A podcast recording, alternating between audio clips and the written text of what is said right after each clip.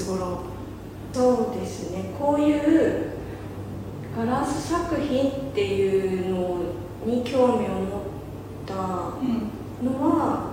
随分後でそもそもはあの子供の頃に本当に小学生とかぐらいの年齢の時に、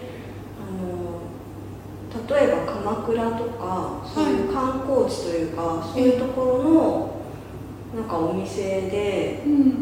ガラス細工って呼ばれるようなちっちゃい置物みたいなものをたくさん置いてるお店とかがあってなんかそこで母親がなんか1個とか2個とか買ってくれてでなんかだんだんそれがこう増えていくのが楽しくてこうなんか魚集めて次は鳥が増えてとか亀がそういうなんかちっちゃいでもガラスのこう不透明だったり透明の動物とかの着物っていうのが最初のなんかガラスに触れた印象もある。だから多分なんかでしょっちゅうそういうものが身近にあるわけじゃないかどっか行った時になんか思い出みたいな感じで多分買ってたんじゃないかなって思うんですけど。型型で使ったじゃなくて、えっと、バーナーワークだと思います。バーナーであの卓上にこうバーって火が出る、はいはい、あのバーナーってあのものを置いてなんかこうよく棒とかをこうかざして溶かしてで本当にこう手に乗るぐらいのちっちゃい1 0センチもないくらいのちっちゃいなんか覚えてるのはなんかイルカで玉をこうくっついてたりとか、結構繊細なものですね。そうですね。なんかあのちょっとちょっとしたら欠けちゃうようなものだったんで、うん、なんか一応ちゃんとくるんで、なんかボックスに入れてみたいななんかコレクション的な感じで自分で管理してただからなんか、うん、がいわゆるこのバーナーワークのなんかちっちゃな動物とかのの素材のガラスのイメージがすごいあって、はい、なのでもちろん建築のガラスのイメージは自分の中にないし、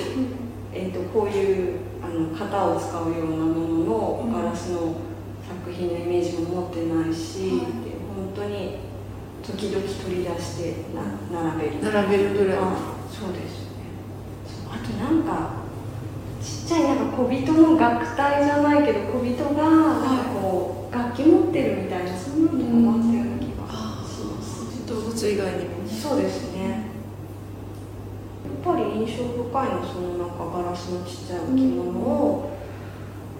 しばらくの間だと思うんですけど集めてっていうか、はい、ちょっとずつ増えてってっていう感じだったんですけど、うん、大学卒業してから、はい、あの一回就職されて、はい、辞めて、えっと、ガラスの学校に行くことにしたんですけど。ちょっとだけこう短期間習うとかいうよりはあそうですね。ガラス全般を勉強しようかなって、はい、はい。ガラスをやってみたいと思った時に、うん、お稽古っていうかそのお教室とかちょっとした体験とかでやるんじゃなくって、えー、ちゃんとやなんか勉強したいって思ったのをすごい覚えていて、うん、でだからあんまりそういうところが最初本当なないっていうかこう探そうにも探しようもあんまりなくて、うん、なんか稽古とかあるんですそういう雑誌を見ても、えー、なんかそういうお稽古とかの情報しかないので、うん、なんか学校っていうかそういうもうちょっと時間帯とかカリキュラムもしっかりこうあるようなものってどうやって探せばいいんだろうってすごいなんか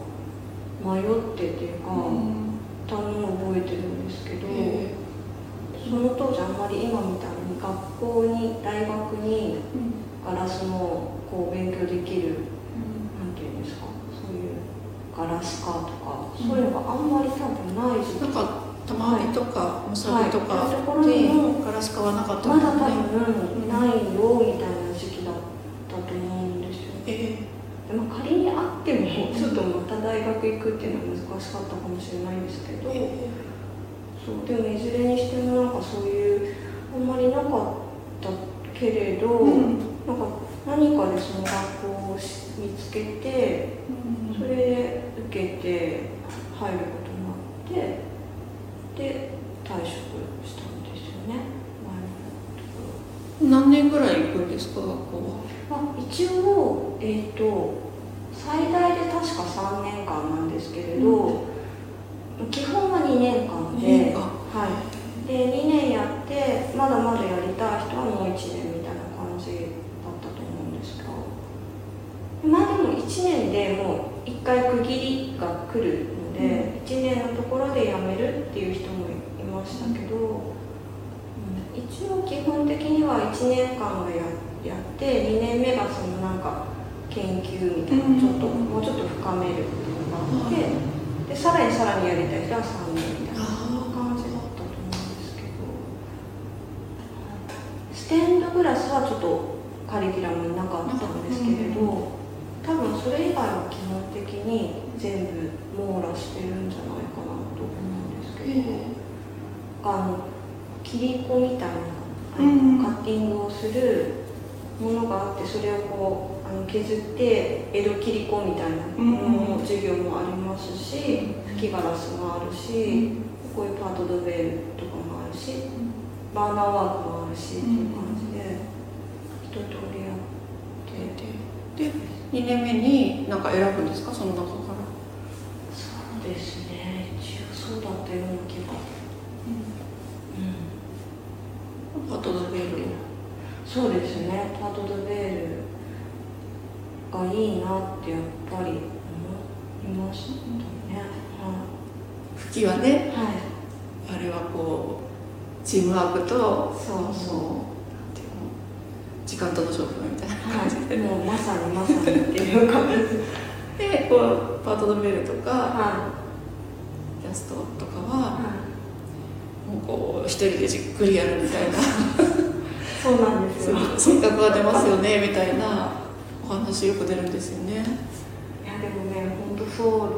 私もそうだと思います、うん、はい。吹きは本当にあの上手にできたらすごく楽しそうだし、気持ちいいだろうなっても思いますけど見てて。何ていうかその吹いてファーって本当に無理なく綺麗に形ができていくのって見ててもすごい気持ちがいいし多分やってる人もそこまでこうなんか修練っていうか技術が上がれば、辛くなくできてるんじゃないかって思うんですけどそこに行くまでがやっぱり本当になんかスポーツのこう、あの基礎練みたいな感じで、おそらく。私やっぱりその性格とかそのなんでしょうね。そのチームワークとかも、うんなんか向き不向きがあるような気はちょっと。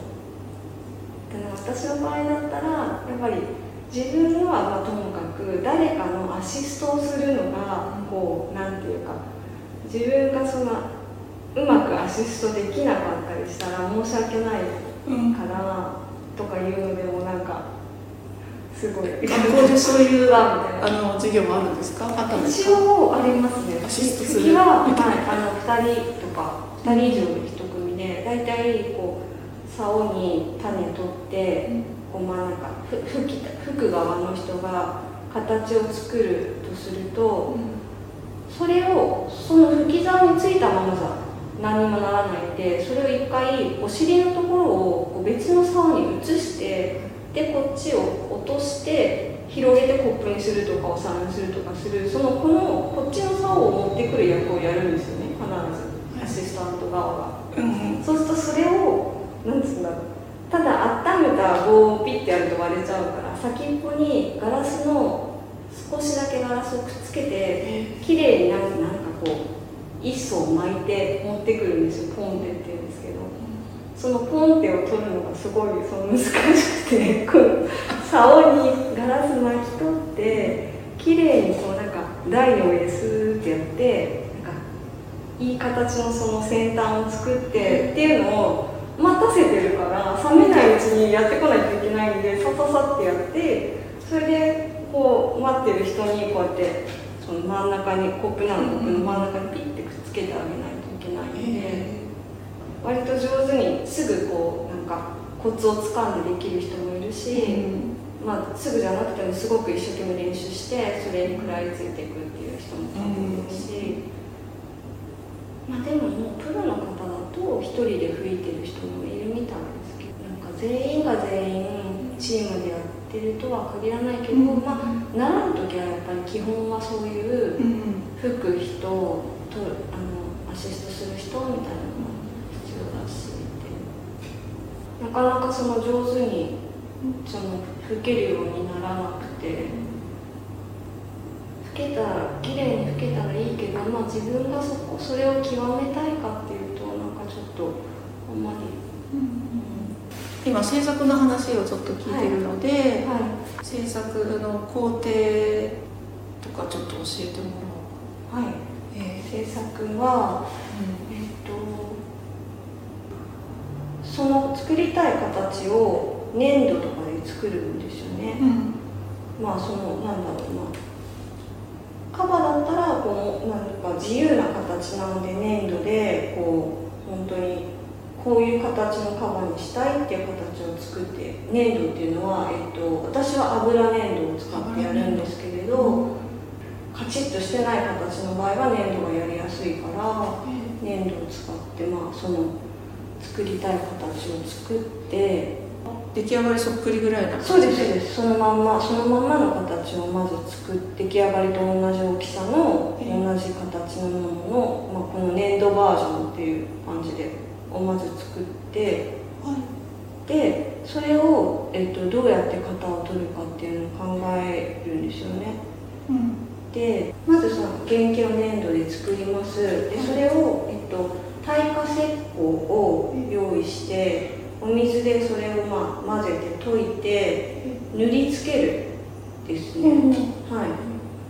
耐火石膏で型を取って作ってその中にガラスを入れて釜に入れて焼成するので、粘土が残ってると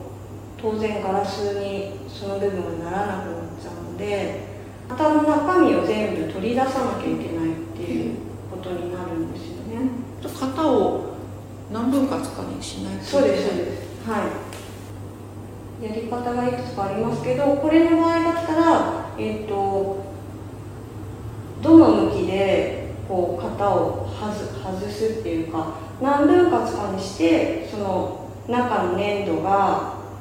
壊れないなるべく壊れないようにこうパカって取り出したいっていう感じなんですけど。カバが出来上がったところで、えーと、どこからガラスを入れましょうっていうのをまず決めなきゃいけないですね、手順としては。はい、で、えーとちゃんとガラスが流れるかとか流れる向きとかいろいろ検討してじゃあここって決めたら、その部分は石膏をかけないようにしてあげないとそこ石膏で埋めちゃうとガラスの入り口がなくなっちゃうのでそこはまああの残しとくようにして、そこ以外のところに石膏をかけたいんですけど、全面に本当にくまなくかけなきゃいけないけど全部かけちゃったらどこからその中の粘土を取り出したらいいんでしょうってなってしまうので、まあその中が空洞の石膏型ができるような設計を考えるっていうことでこうここで半分に左と右で石膏型を分けて作れば左右に開けば中が空洞で中の粘土が全部ない状態になるなっていうようなことを考えて。こう割り型っていうかやり方で作るんですけど、なので結構いろいろやり方があってお皿みたいなものだったら割らなくても全然よくってただプレートの型をもともと作りたいプレートを、ま、粘土とか何かで平らな板状の型を作ったところに石膏をかけて、で板をピッて取ってあげればもうそこにあとガラス詰めれば、できるんでそれはオープン型っていうような一つでできる型もあれば、こういうなんか塊とかだと、要は石膏で覆わないところはつまりこうガラスをせき止められないと全部こう形にならないから、はい、形にしたいものの外側を全部石膏でとにかく覆わなきゃいけないんですよね足の先まで、うん、だけど中のその原型は残らず取り出したいのでどうやったらその中が取り出せるかなっていうのを考えていくつかの分け方をしたりとかってするんですけど。粘土を取り出す時はなんか特別な方法で取り出すんですか？いやあの割り方がうまく割れればあんまりその原型に触らなくても掘らなくても、はい、本当にそうです。これをパッてできちゃえば、うん、あの問題ないっていうか。それ自体も固まってて。そうです。もう中はあまりこう変形もしないでそのまま外側だけピッて取れれば一番よくてちょっと逆に言うと原型が歪んだりするってことは割る時の何かが無理があった時は、こう無理やり取り出してるから、こうちょっと引っ張られて原型が歪んだりとかってことはあるんですけど、今カバの側面にお花と葉っぱがあるけど、はい、原型にはない。あそうですね。あのうん。原型につけちゃってもいいですけど、うん、それはその考え方っていうか、うん、でただ私が原型につけないのは、うんと、細い線を出したい時その茎とかを植物の茎をあのの線っていうのを原型のその粘土の時にもしこのまんまのデザインの柄の入ったカバで作ってもいいんですけど細くした粘土を貼り付けるっていうとなんかどうしてもふにゃってした線になっちゃうというか、うまくその線が出ないですね、私の場合は。だから硬いその硬いっていうか固まってる石膏型を彫った方が、よりこうなんかすっきりした線が出しやすいみたいな感じがあってただ、えっと、型彫る時にあの掘るとどのくらい出っ張ってるかが、まあ、パッと見わからないから、はい、結局粘土をこうやってやるとどのくらい出っ張ったかが確認できるんですね。だからそれでまあそんなに厳密にはやらないにしてもこう一応やってこうやこう粘土でこうギュッてやってみてあもうちょっと掘ろうかなとかこれでいいか。とかそんなのはできる。それで型作って彫り終わ模様を彫り終わったらそこにその自分がその模様につけたい色を、まあ、あらかじめ考えておいてその色のガラスの粉とあと透明なガラスをやっぱり粉状に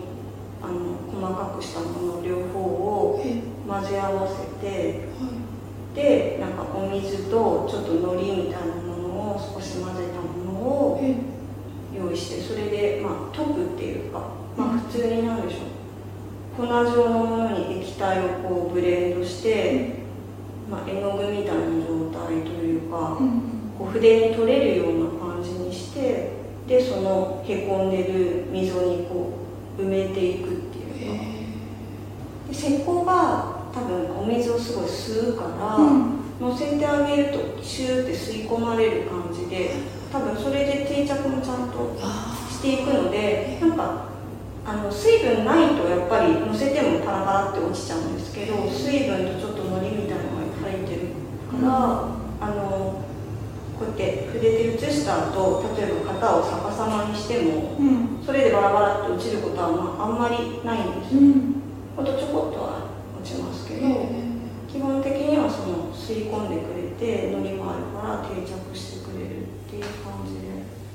もうでもその色色ガラスを置いていく作業はもう確認のしようがないっていうそうですねなのでこのなんだいろんな黄緑とか緑とかの色はあらかじめその板状の石膏を掘ってレリーフっていうかこの出っ張りを作ってそこにいろんな自分が持ってる色のその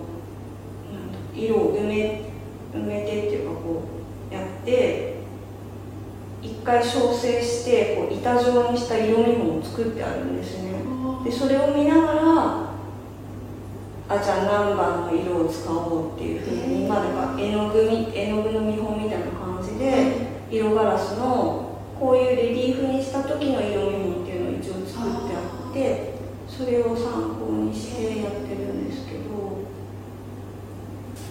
色ガラスの量が多ければ多いほど色が濃くなるんですよね。まあ当たり前ですけど。それでこうグラデーションもグラデーションも作られるしあといろんな種類の色を使うことで、うん、全然そのグリーンの色のバリエーションも増えるしっていう感じで、うん、グリーンの中にちょっとこう淡いところもあったりするのは、はい、透明のガラスそうだと思います、はい、作品にはすごい合ってますそうですね。柔らかい感じ。うん。そうですね。確かに。だからもしかしたらあのその色ガラスだけでやるともっとベタっと濃い感じに出来上がるのかもしれないですね、うん、結構なんかこうじゃなきゃいけないっていうのがあるようでいてあんまりないというか、うん、それこそ本当にどういうふうにしたいかによって、うん、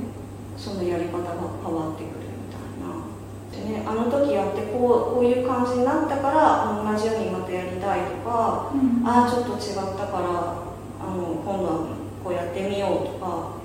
そうやってそれこそ見本を作ってみたり、なんかその失敗したものがもう見本になるっていうかそのままそうなったりとかで。この大きいカバさんの場合は、はい、口の線とか、はい、目とかは色がついてないけど、はい、くぼみがあるってことは最初の原型の時にそうです。つけといて。はい、つけといて。であとまあその、えーと、焼き上がるというか釜の中でガラスを詰めて焼成して、まあ、終わって出てきて型をこう外すっていうか壊して出した時に最後やっぱそのままじゃちょっとあの割った割り線のところにこうギザギザギザってガラスがバリっていうんですけど割りが出てたりとかするのもあるから必ずきれいにこう、まあ、磨く作業が必要なんですよね、うん、でその時にあの例えばへこみがちょっと足りないなとか目の部分があんまりちょっと型がちゃんと取れてないとなんかこうクリアな線になってないとかっていう時もあるんですよワーワーって、そういう時はその段階でもっと綺麗に線が出るようにそういうあの溝を深く掘ったりとかっていうので、まあ、修正ができるので。そうですね。でさらにその、えーと、バリバリってなった削ったりとかした後に、あの全体がこう滑らかになるようにこの作品の場合はやりたいので、うん、あのまた全体をこう磨くっていう。全体を磨くんですか？そうなんです。なんか型から出した時ってちょっとこうザラザラして白っぽい感じに、はいはい、石膏の白がちょっと残ってたり。残ってたりするんですよね。はいはい、でこれの場合はやっぱそれをそのままちょっと残す感じにはしたくないものなので、えーと、そのリューターっていう機械を使うんですけどリューターの先端にあのこうなんて平らな円盤みたいなものでこう磨くためのものがあるんですけどダイヤのついてる工業用ダイヤのついてるのがあってそういうのでグイーンってこう全体をそのガサガサだったりを全部と取り除くっていう感じで。もう全身そうですね。くまなく全身くまなく磨いて。でさらにそれだけだとなんかあんまりまだなんていうか滑らかさが足りないっていうかやっぱその牛タンのウィーンって機械でやったやつってちょっと傷が残ってるので、さらにそれを上からサンドペーパーとかで砂とかを使ってジャーって磨いたり。ペーパーって紙やすりとか？紙やすりですね。そのはい。なんか傷ついちゃいそうだけどそんなこと。その砂もちろん傷がついてるんですけどなんていうか砂の細かさをどんどん細かくしていくとだんだんその傷が取れてくるっていうか、より細かいこう傷になってくるんで、だんだん目立たなくなってきて。それ磨きの作業ってこの大きいカバさんの場合どのぐらいやってらっしゃる？ぐらいやったのかも覚えてないんですけでも1日とかじゃ多分終わらないような気がします。45日。そうですね。やりだすとなんか止める止めどころがまた難しくてっていうか。なんかこうそれまで気づいてなかった傷とかに気づいちゃったりして、うんあなんかここに傷があったとか言ってまたなんか一個番手っていうか例えば300番っていうめあの細かさの砂でこう磨いてたとしてもあここになんかちょっと気になる傷があるってその段階で気づくと一個もっと粗いのに戻してリューターをもう一回かけてもう一回粗い砂かけて300に戻るみたいなそういうなんか行ったり来たりする時もあったりしてわかんないですけどなんかだからそれはやっぱその辺もなんかあの磨けばいいってもんじゃないと思うんですけど、どこまでその自分のやりたい仕上げにするのかっていうのを、やっぱり持ってないと永遠に終わらないなっていうのはちょっと思いますなんかですよねは磨きすぎると透明になっちゃったい、りそうですそうです最終的に本当にやっちゃあのもう気合い入れてやるんだったら、あのもうツルッツルのピカピカで中がスケスケにまではすることはできるんですよやろうとそ思えばんななっちゃうんだはい磨きが終わったら磨きが完成終わったらはいでまああの目とかに色を入れるものはまあ最後に色を入れて、うん入れないのは入れないのでそこで終わりですね、でなんかこのカバーだったらちょっと中の気泡は見えるけどうん。でもピッカピカではないみたいな感じにしたいので、そのくらいのところでやめてるっていう感じですね、でなんかあんまり見えないかもしれないですけど一応このでお花とかは少しツヤが出るようにここだけここの地のところよりもさらにツルツルにしてるんですねだからちょっと角度変えるとツヤって見えると思うんですけどツヤっとさせてる。あ本当ツヤが出るところまで磨いてあげるとまあなんかそう。これ葉脈がある。はい、ですよね。そういうのがちょっと存在感が出るっていうか、ほ同じように曇ってるんじゃなくって、うんこう、え光ってなること綺麗ですねですよね。うんそうなんですよ。だからなんかそれは全部こういう、あの、この、こういうのも、やっぱりよく見ていただくと、ちょっとツヤってなるくらいまでには、レディースは、はい、磨いて、この、えー差をつけるっていうか、ベースのところと。すごい細やかですねだから窓辺とかに置いたらちょっと角度によってはキラッとそうですね。あと触るとちょっとスベスベっと多分してる感じもあると思うので、手触りも変わってくるはい、うんと思います。いくつか作品についてあ、は白熊はなんで白熊作ろうと思ったんですかい。これは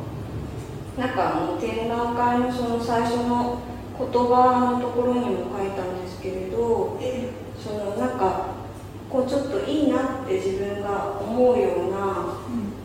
瞬間というか一瞬みたいなのを写真だったりとかに見かけてでそれそそれをなんかこう作ってみたいなって思うこともあったりするんですね。でたまたまこういうふうに座ってる白熊の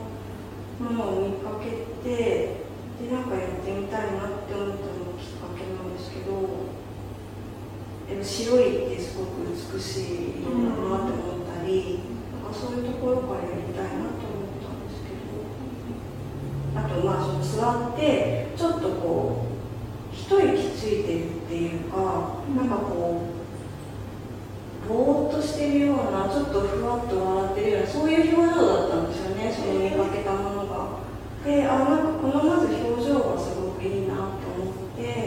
で座ってるっていうそのフォルムもなんかすごく可愛らしいっていうのがあって、ですね。それでで最初この座ってるのを作りたいなと思って作ってでなんかちょっと親子の様子親と子供の様子っていうのをやりたいなって思ってであの上に乗っかってるでちょっと寝てるっていうやったんですけど、可愛いですね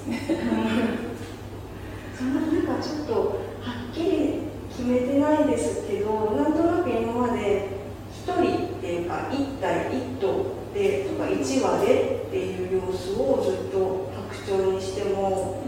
コアラにしても、まあ、この白熊にしてもなんか一人でこう佇んでるカバもそうですけどそういう様子をずっとやってきたんですけど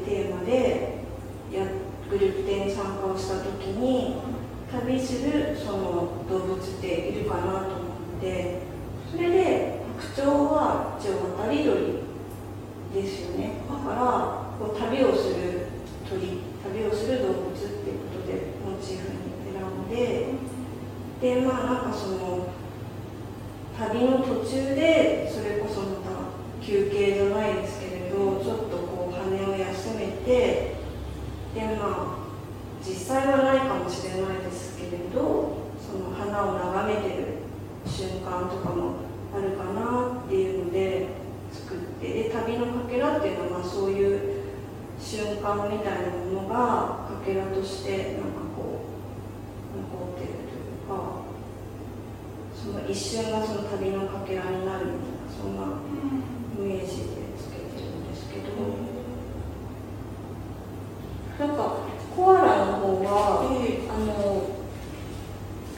こうやって木に木の上で真似たりしてる様子があるじゃないですか、はいはいコアラってでまあ木そのものだとちょっとあんまり面白くないなっていうのもあって、うん。でお花に捕まって寝てたらっていうのがちょっと思い浮かんで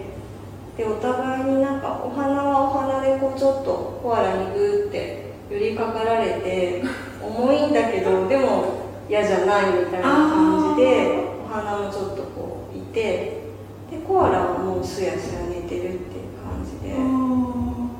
対話じゃ対話はしてないですけどうん。でもなんとなく通い合うものがあるっていうようなイメージ。もあるんですけど、とでなんかちょっとあれ後付けといえば後付けなんですけど、なんかそれ作った後になんかその「ドリーミング」っていうタイトルにしたんですよね、それでやっぱりなんかいろいろ不安なことがあったりとかそういう状況でこうすやすや眠れないみたいなうん。こともまあ日々人によってもそのタイミングであったりするけどなんかこのコアラみたいにもう本当に何も考えずにただただこう寝るっていうことができたらなんか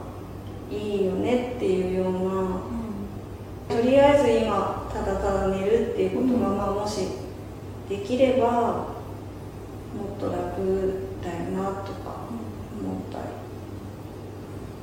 そうなのでなんかなのでというかあの過去にあの寝室にぴったりって言ってあはいなんか選んでくれた方がいたりとかしましたね、うんなんかでもその壁のその小さなカバたちだったり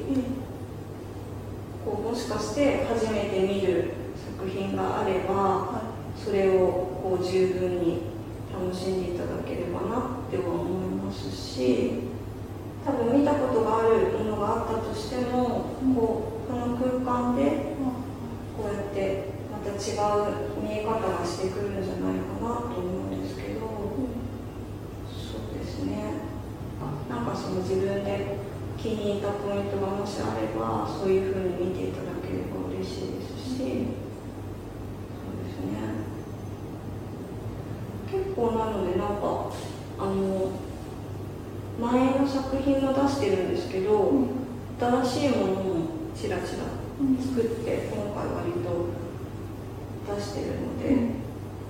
なんかそうですね。ここでは初めて個展していただくので、はい。グループ展は何度もやっていただいてますけど、はい。なのであの私がリクエストした10年前に 作ったあのちょっと揺れる作品っていうのを、はい。あの今回飾ったりして、はちょっと今までの作品の中からセレクトしたのとあと新作とっはい。ていう感じですよね。そうですね。うん、あだからここに並べさせてもらってあなんか今こういう感じなんだなって自分でも うん。思いました、うん。とりあえずこう開催できてよかったなって思いましたかそうですね。うん形になったんじゃないかなっていうなんかそのまず喜びというかはい 今日もありがとうはい、ございますありがとうございました。